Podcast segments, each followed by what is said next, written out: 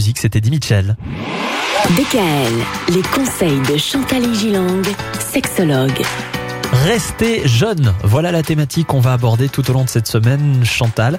C'est vrai que vieillir, c'est quelque chose qui peut parfois faire un peu peur. Oui, car même si l'allongement de la vie est réel et que les conditions de vie et de santé se sont accrues, il existe un écart entre l'âge que l'on a et celui que l'on se donne. Oui. On a une idée de son On âge. on l'entend souvent, hein, Oui. les gens qui disent euh, ouais mais moi dans ma tête j'ai que 25 ans. Oui. C'est dans la tête. Voilà. c'est ça. Depuis un siècle, on gagne en longévité un mois tous les quatre ans. Pas mal quand même. Ah, hein. c'est bien même. Ce rythme s'accélère encore et dans quelques années, les centenaires seront légion, on le sait.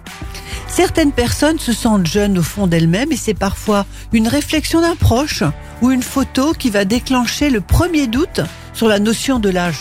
Vous voyez, si vous avez une copine qui est déjà rangée des voitures, comme on dit, et qui dit ouais mais tu sais à nos âges on peut plus porter ça etc Mhm. ça peut vous donner un coup de vieux Ouais. ou, ou alors vous, vous changez de copine hein. moi c'est ce que je fais cette prise de conscience peut générer une diminution de la confiance en soi et une incapacité progressive de rester dans la séduction. Vous voyez, il y a des gens, ils sont plus dans la séduction. On Mais parce qu'ils se sentent plus séduisants. Ils Oui. mettent toujours les mêmes trucs, ils s'habillent moche, etc.